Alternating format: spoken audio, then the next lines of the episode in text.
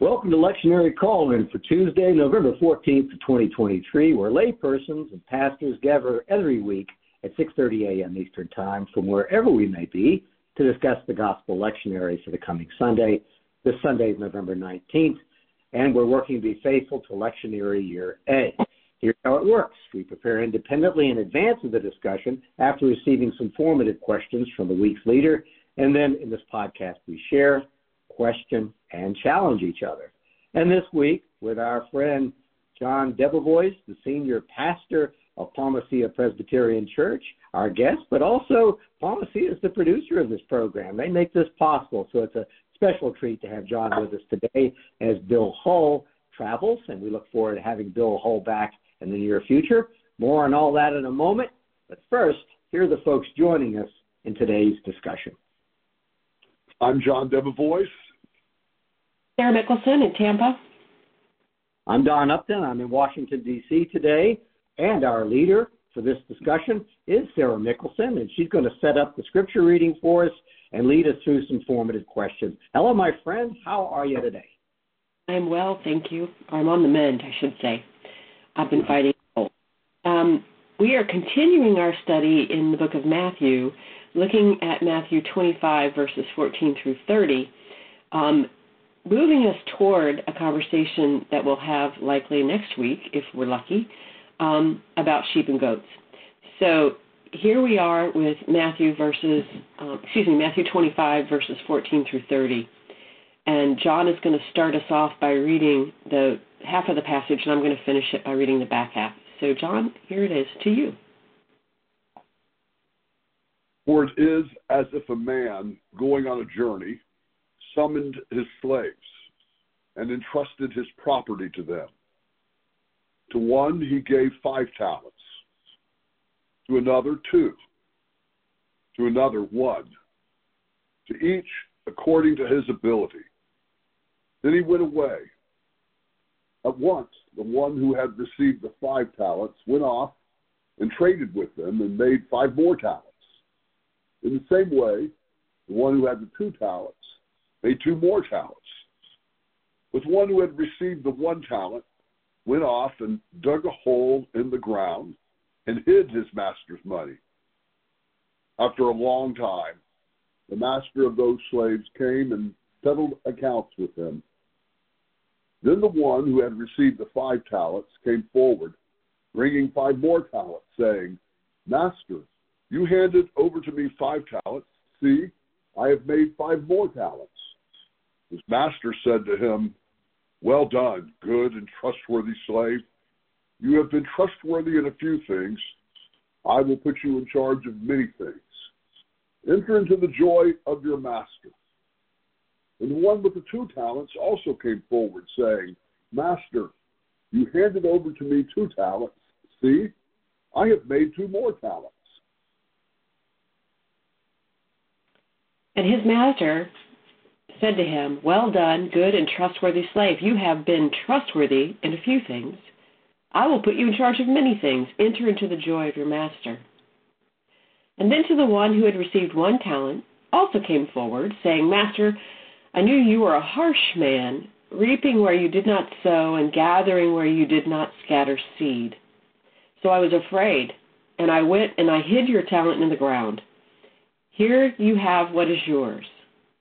But the master replied, You wicked and lazy slave, you knew, did you? I lost my place. Um, you knew, did you, that I reap where I do not did not sow, and I gather where I did not scatter?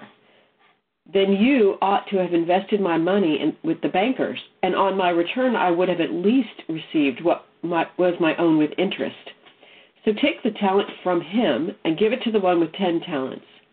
For all, for to all those who have more will be given, and they will have an abundance.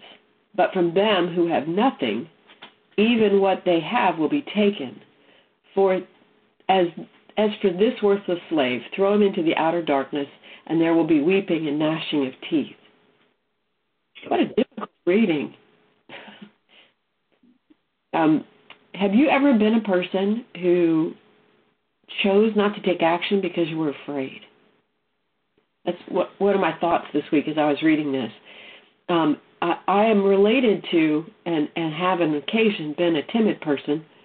I know that will surprise some of you, um, but I have on occasion been reticent to take action because I was fearful that I would choose poorly. So my questions this week stem into that kind of thinking. What, and this is my first question, and I'm coming to Don Upton with this. What is a talent in this story, and what might that talent mean in today's terms? And is it only a wage?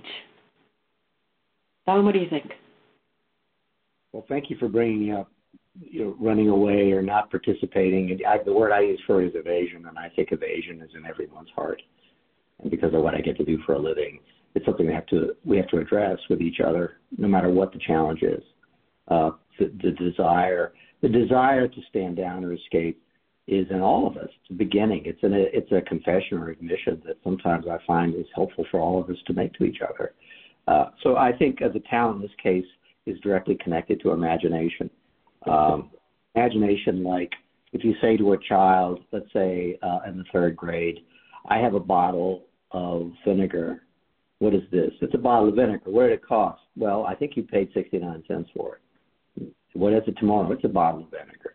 And if you say to a fourth grader or third grader, what is this? And they you say it's a they say, Well, it's a box of baking soda. What is it? They go, well, it costs a dollar fifty. And what will it be tomorrow? A bottle of baking soda. Even the child will go, Yes, but it's also a volcano.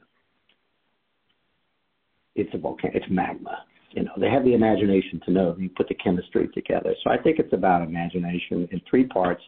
The first is uh, the present state of something. So in this case, it's the talent. It has a value. It's a fixed object, and it's seated in time. And if you don't touch it, it is what it is. And I think the beginning is to start thinking about a stated, seated object that has nothing to do with human being. There's no human being in it. It's creation of God, but it is what it is, what it is. The rock on top of the mountain has been there a million years, and it will be there in another million years. Why isn't it at the bottom? Because you didn't have the imagination to push it down the hill and use gravity. The second part is the physics lesson in this, uh, and I think it works for everybody as you apply friction, electricity, uh, tension, uh, a cap theory of capital and the investment to it. Uh, you apply force to something, and the change can take place. And I, I think there we are, the Earth and its science all is in here as well. What is this? It's a coin. What's it tomorrow? It's a coin. Maybe not. And the recent, uh, I guess, in the last two weeks, we read the story of the uh, of the denarius in the temple. You know, what is this? Well, it it was mined. It probably was silver, and it was in the earth, and it was transformed to become that. So this is a God of change, a God of transformation, a God of, trans, of, of possibilities. So in its present state, and here's the imagination, it's actually not recognizable of what it could be. In this case, we're dealing with economics and the ripple effect of investment. But what is it today and what can it be tomorrow? And I think there's a real promise in this that uh, if, if we understand that everything in the earth, all things are created by God, that goes along with the potentiality of the of what a human being can do when they touch something. If a human being uses their imagination, if we recognize that we are stewards, it's not at all what it was, what it appeared to be. So I would I'd wrap up by going, bottle of ink. Let's say it's you know 400 years ago, a bottle of ink. What is that worth? It's worth tuppence. What is this? It's a quill. What is that? Christopher Marlowe, William Shakespeare. That those two things have nothing to do with the joy I have in reading Twelfth Night. Nothing at all. What is this? This is a dictionary. What is that? That is a novel. What is the relationship between the two things? What is this teacher, Jesus? These are the scriptures. These are the promises of God. What is it now? I will I will make all things new. That's what I've got there. Oh, good thinking, Don. I also like the idea that pen and ink can be put to paper and bring you feelings and love love words from afar. So big, yeah. I'm thinking about that, John, what are your thoughts about this? Um, what is the talent in this story, and what might it mean in, as a what might a talent mean in today's terms? And is it only a wage? It's a multi-layered moment in terms of words on paper or words on scroll or papyrus, either one, isn't it? Uh, uh, it's it's interesting to think about. Um, when Jesus tells the story, a word is used. Jesus said something after being in the temple and before the Last Supper here. This is where this text comes from. He's entered Jerusalem. He's been in the temple teaching. He's received questions from the Pharisees and the priests and the scribes. Now he's outside of that. He's talking to his disciples. And they're headed towards, in Matthew's memory of Jesus, the Last Supper and the crucifixion, and then, of course, the resurrection. So it's a it's like a Tuesday story in Holy Week. And Matthew remembers this. And it's one of three parables here that he tells all about waiting uh, at this point the, the bridesmaids from last week, the talents, and the sheep and the goats ahead of us. Um, and um, so Matthew remembers that. So that's one movement of the word, talent, from whatever Jesus said to what Matthew remembers.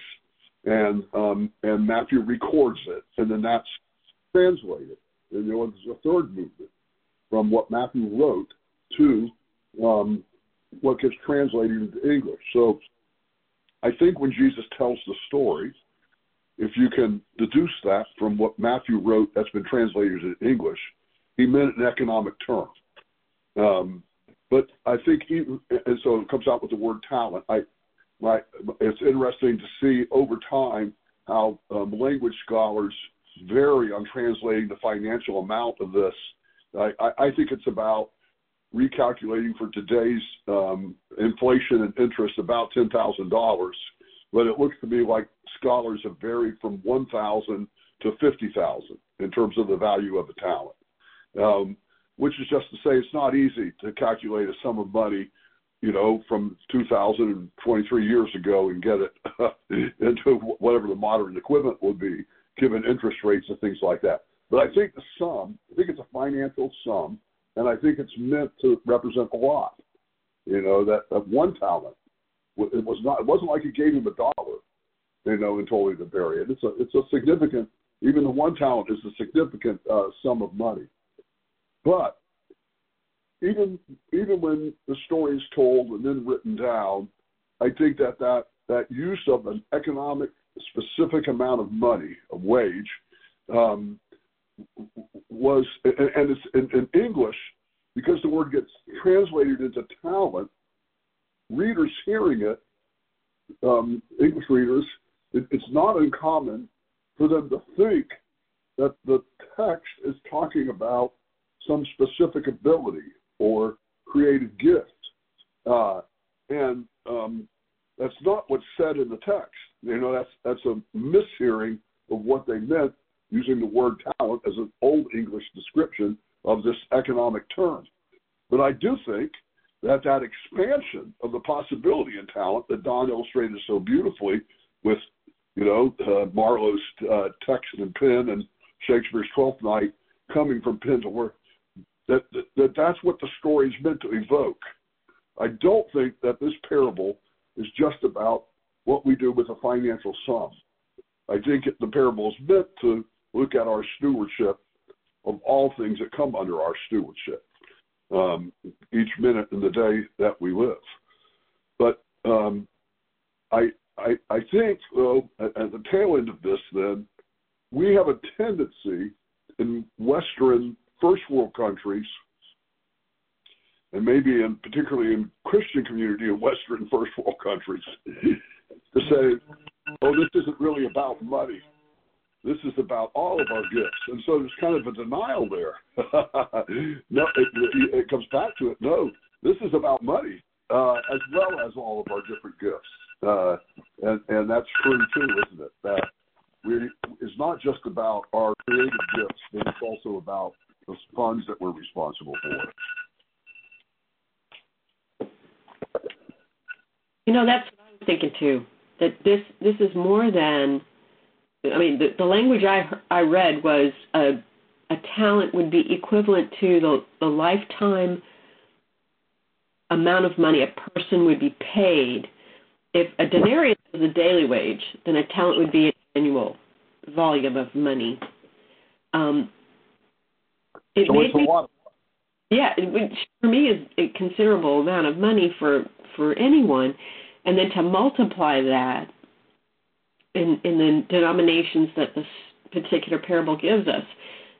And I agree with you. I think it gets to that place where it's more money than I can imagine.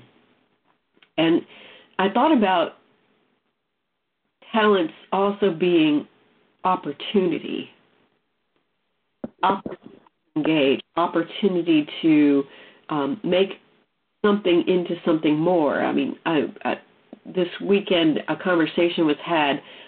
Um, we wrapped up our stewardship campaign at church, and one of the conversations we had was that the whole is more than sum of its parts because people working together dynamically shift a picture or and take action and, and are able to bring to bear imagination, strength, determination, all those things, and can do something more significant together than they could as individuals. So I'm thinking about a lifetime of opportunity. I'm thinking about engagements as far as the relationships that are struck with people. We build relationships to, to do something. Um, I'm thinking about wages. I'm thinking about imagination. I'm thinking about all those things that are a part of the story when it comes to what it looks like in terms of talents. Um, I'm going to come back to the idea of fear eventually. But um, question number two since the talents might be a lifetime of opportunity, engagement, wages, and since these talents truly belong to the giver and are gifted or surrendered to each receiver, what does this parable tell us about the relationship between the giver and the receiver? What do you think, John? I think that's uh, um, a great question. Do do we think? I'm going to restate it. Do we think? Can we peer back through our hearing the English translation, you know, from the 20th century? We're reading the NRSV the English translation from the 20th century, can we peer back through that, or even more appropriate, listen back through that, all the way back to Jesus telling the story? And can do we think that Jesus, in telling it, meant to use a term, okay, a, a, a lifetime of wage, that would evoke the the journey of one's life, the stewardship of all the moments in one's life? Is that intentional? And and if you know, if I uh, get a vote on that, I'd say I think it is. Um, I, I, I think it's it's too specific um, a, a use of, of a phrase in the story um, to, that that it, it's meant to evoke a lifetime of wage. It's also a large sum of money as opposed to a little sum of money, um, which changes the nature of the story. You know, I might let my grandchildren have fun managing five dollars, maybe even, you know, if they were working as a team ten. But I'd never give them fifty thousand dollars to manage. So I think it is intentional. What do you think, John? I mean, Don. Do you what, what does this particular part of the conversation tell us about the relationship between the giver and the receiver? I think a, a reminder uh, which is re- reflected beyond this into the letters of uh, all things are God's, all things created by God, uh, through God, all that. It's almost like that's what many people would read before they read the story of the denarius and the temple. Remember in the beginning? I think I think that has to over over shape that. Uh, Sarah, you've got me thinking about that, that relationship, and I think there's a that we all have the potential and the desire to evade. Uh, and we have uh, the giver, who I'd say has an expectation, understands what can be done, but there's a lot of promise in this. It's a it's kind of a now scripture. There's work to be done now, and and so I think we're I think we should all see ourselves as the evader, because I do believe it's in everyone's heart. When something bad happens, what do you want to do? Sometimes run away. Sometimes. So if you're doing list management in a class, and I know a lot of folks listen to this or preparing to moderate a class or have a discussion group, you know, put up on your dry board or on your flip chart, you know, other words used for this to make it connect to today and the relationship with the, the giver. And I came up with some words sideline, evade, opt out, back out, sick day, play hooky, I'll take a pass, stand down, off the grid. In our discussion before we recorded, Sarah Nicholson, you said punt, using a sports metaphor. Those all seem familiar. I think if you had a class, you could probably fill up a whole blackboard with it, a whole whiteboard with it. We all know exactly what that is, and we have so many colloquialisms to describe it. It's in our hearts. This is this is something that makes us human, the desire to run away. And I I did some uh, research with uh, CEOs and elected officials a few years ago, over 250, and without being asked, they all volunteered the fact that in a pinch, they probably would want to evade under certain circumstances. So I think we need to embrace that person and not be a critic. I don't think we're being a critic of it, but I, it's in my heart. You know, just just play out the fact pattern.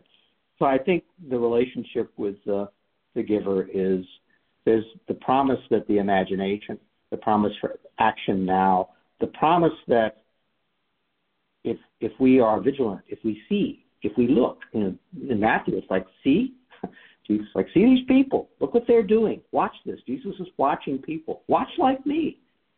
You'll know what to do. You'll know what to do. At some level, some impact. And I'm thinking back to um, Zacchaeus. Oh, oh, great, Zacchaeus says. I'm coming with you. I figured it out. And Jesus goes, No, go do it properly. Go do it properly. All these people work for you. There's a better way, a much more excellent way to do these things. Use your brain. Look around. Do what's proper. Treat people fairly. That's it. There's an exponential impact there as well. But I would really look forward to hearing from some of our listeners about if you did list management. I'd like to know the other 500 words that we use to talk about evasion and those kind of lost opportunities. That's what I've got, Sarah. Thank you. Um, I'll let that fold. I'm going to fold. Just I'm going to pass. I'm just going to give it a pass. Um, so it's interesting to me that the giver entrusts this,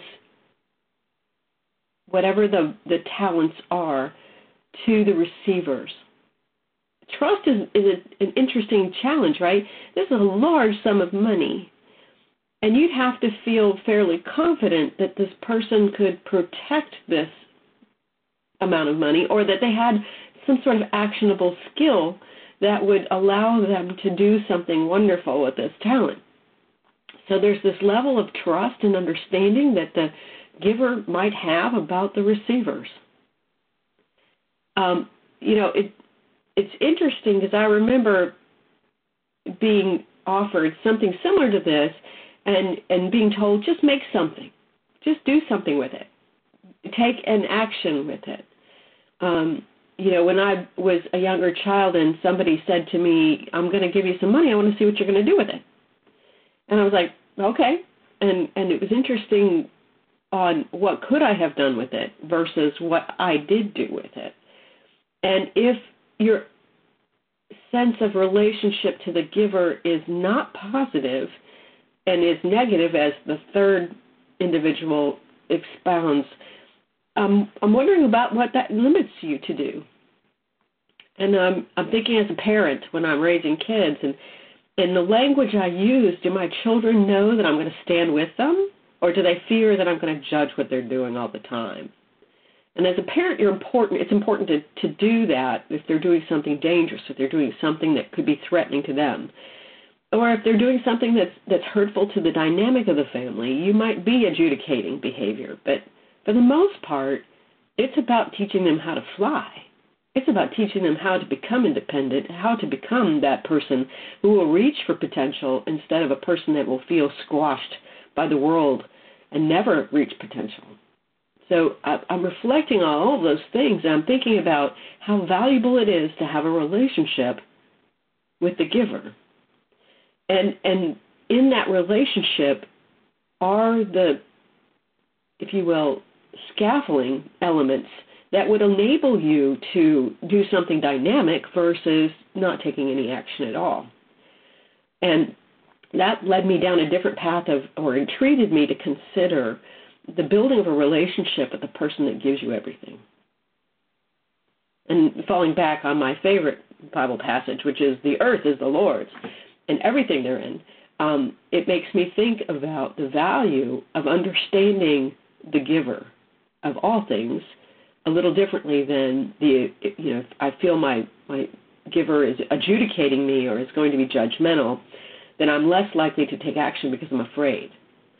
And it it makes me think about those conversations that start with fear, uncertainty, and doubt. And almost all of them are bad conversations when they start with fear, uncertainty, and doubt. Unless it's we're going to do this together, here are the things we should be watchful for, as in we're preparing for a hurricane to come ashore in Tampa, Florida, and what are those things we should be watchful for as indicators for when to take the next action?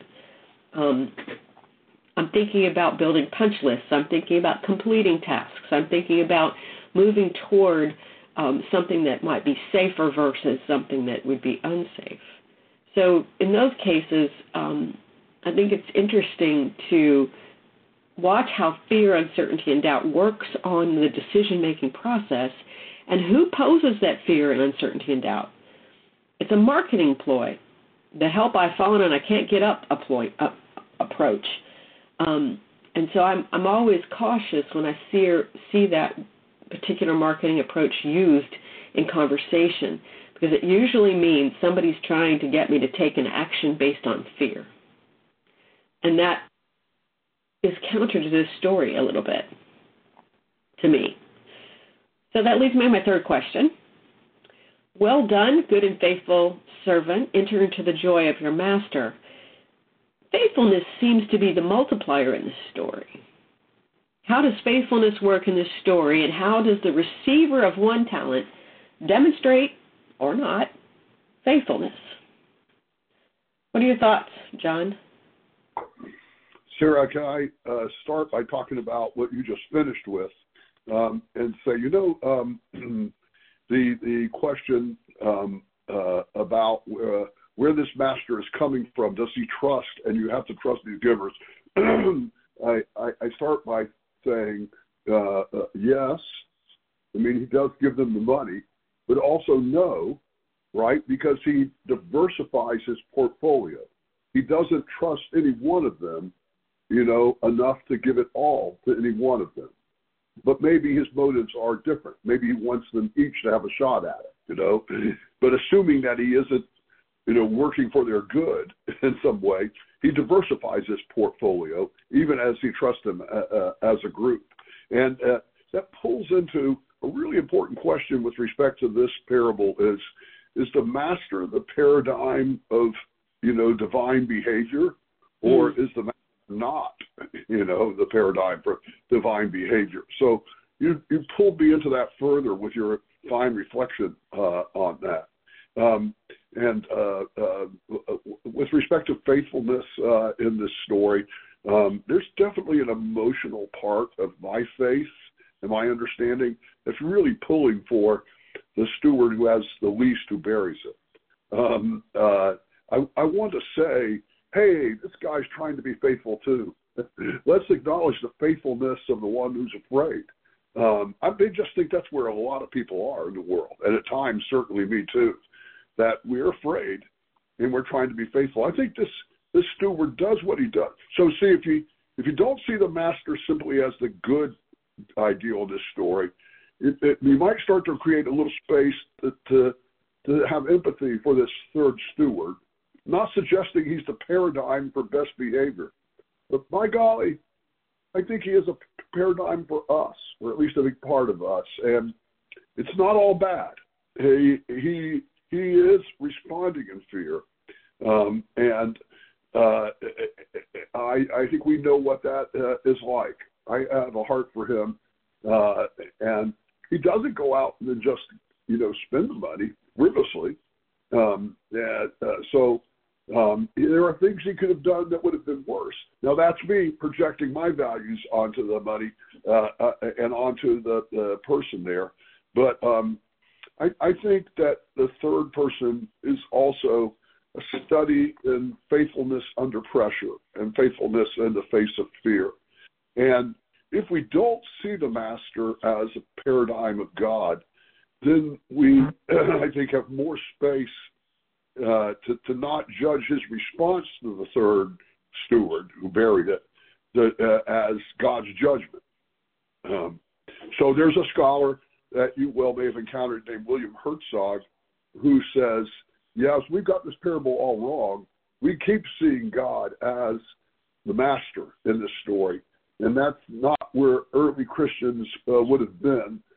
Um, uh, and so that I think opens my heart a bit to the third steward too. Now, I don't think he's the paradigm of faithfulness, but I do think he's um, an honest story of probably where we are more often than with the other two stewards in the story. I, I will say that um, there's some conversation um, specific usury for people in the time of Jesus' um, lifespan who would have remembered the instructions from Leviticus that it directed them not to do anything with usury and and how to to multiply money. So the, the conversation about the first two might have been more objectionable than what the third um, receiver did. So I'm curious about that um, I'm thinking about. Um, I'm also laying this against the backdrop of the economic upheaval that we went through not too long ago, and how there was a lot of money on the sidelines with people who had wealth that didn't move it into the marketplace and take any action out of fear. And the dynamic problem that occurred as a result of that was that liquidity in the economic marketplace wasn't there, and it kept the economy from expanding. So I'm I'm curious about how that dynamic works against the backdrop of maybe that's part of what makes this system more valuable to all parties is having some that have the courage to move forward with investment and some that are reticent and hold back. So I'm I'm still thinking about that. Faithfulness for me also means how am I applying what I'm given within the circle of people I normally navigate? Am I helping? Am I observing and not participating? Am I in dialogue with them? And am, am I aware of what's going on in their world? And am am I moving with them toward a positive versus moving with them toward a negative, and figuring out what I can do to make their lives less difficult. And it's like kindness. Yesterday was uh, National Kindness Day, which I thought was a wonderful thought. Um, the idea of as you come alongside someone, if you come with kindness, it changes the perspective a little bit and and I see this often in, with my son.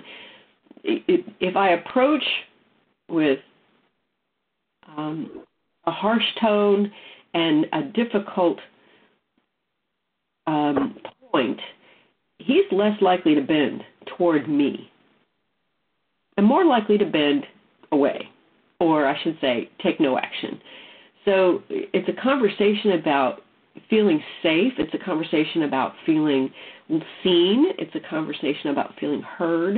It's a conversation about working with the community or the enterprise where you are employed or what you're doing in your family structures that can accelerate kindness or can decelerate kindness.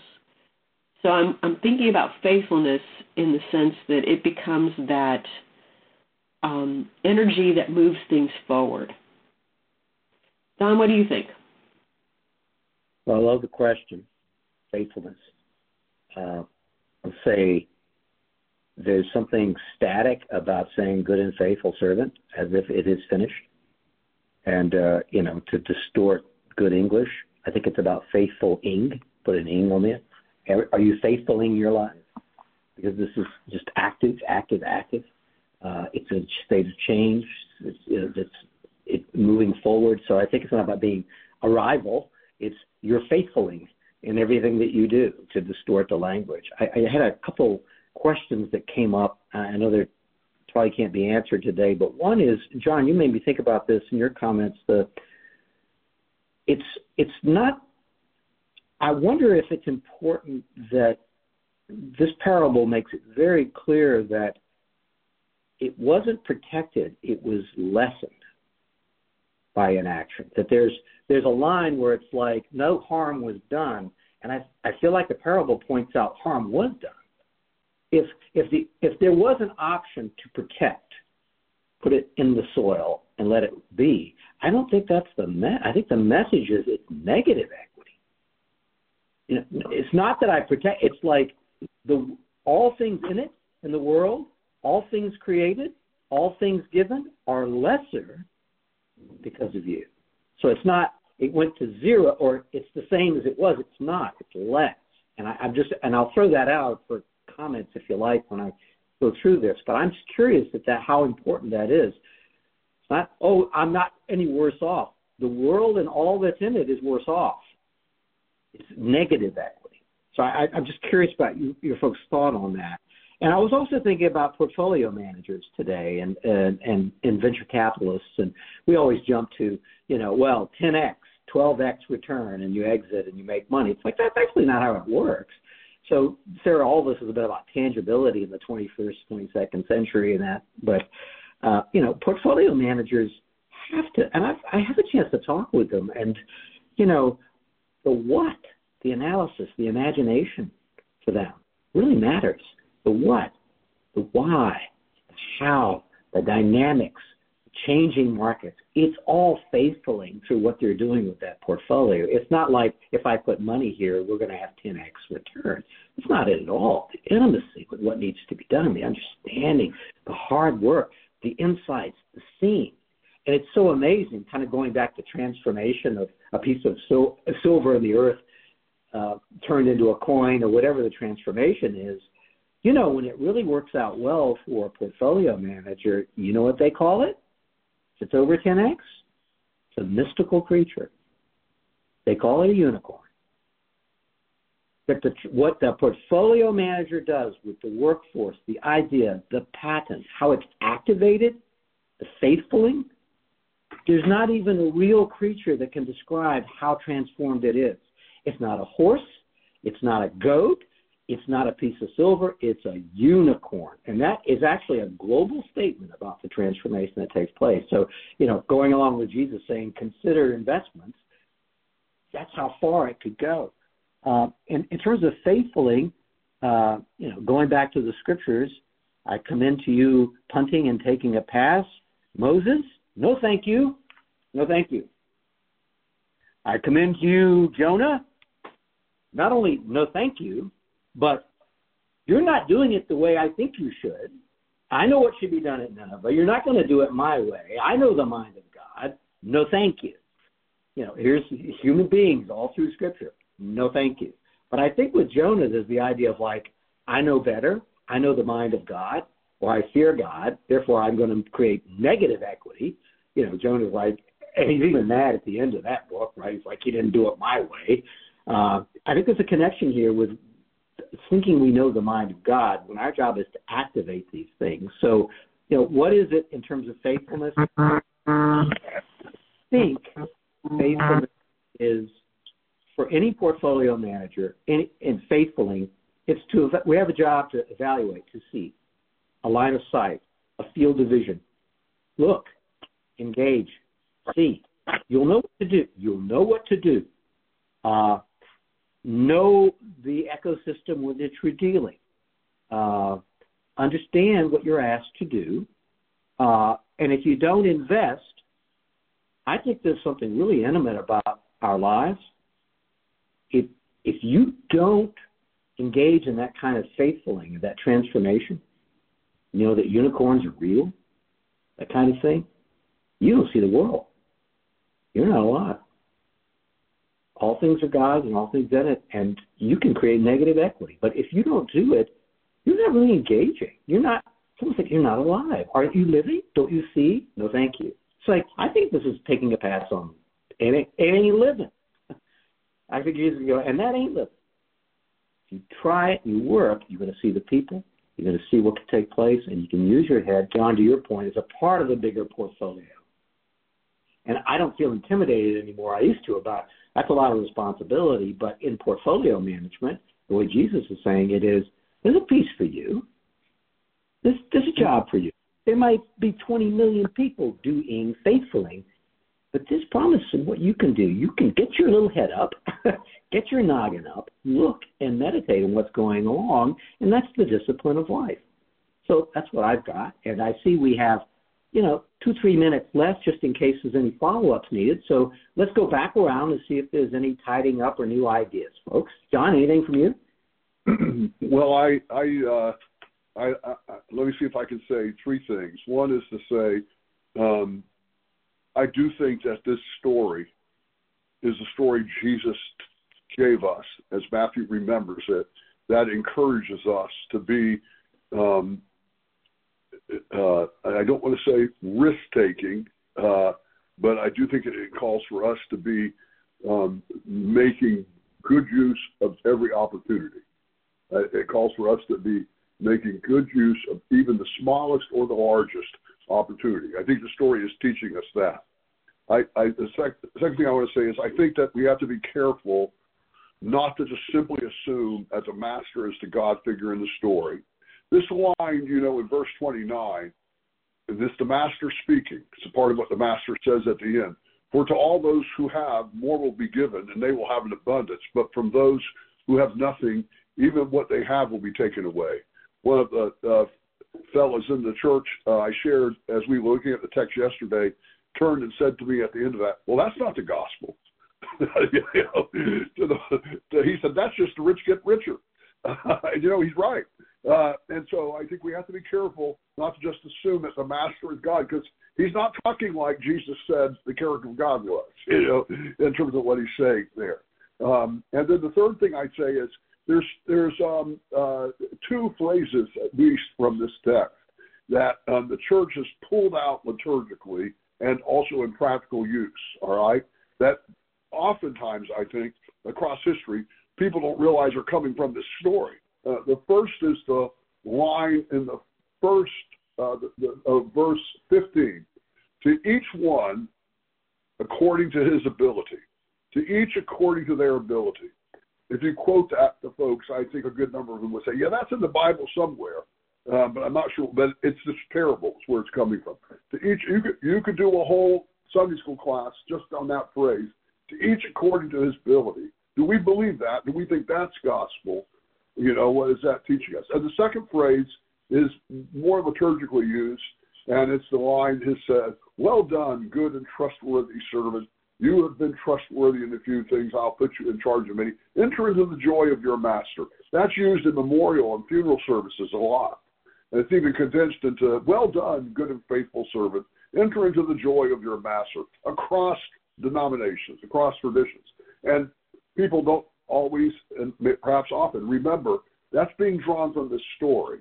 Um, and we we do hear that, and we do tend to think, oh, that's gospel. That's that's the good news, isn't it?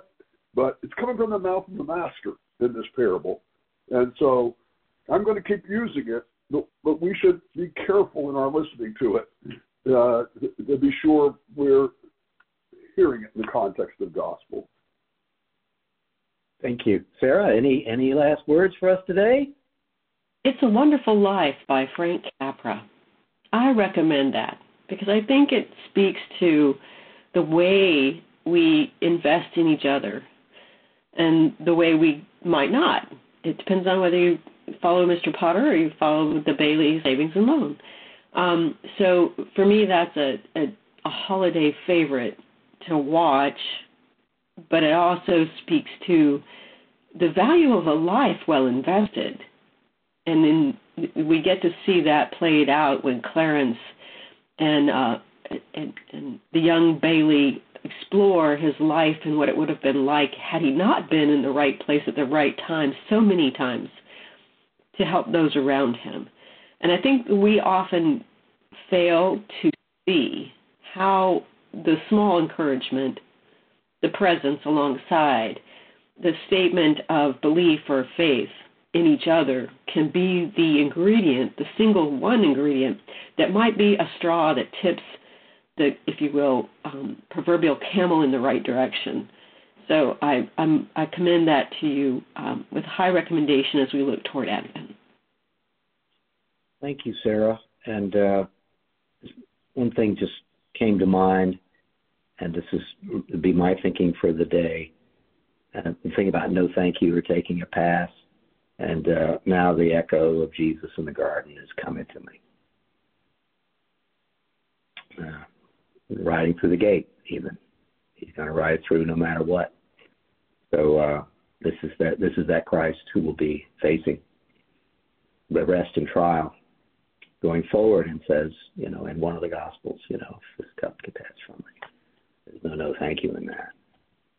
Well, uh, for folks listening in, Palma Ceia Presbyterian Church that makes this podcast possible is at 3501 West San Jose in Tampa, Florida.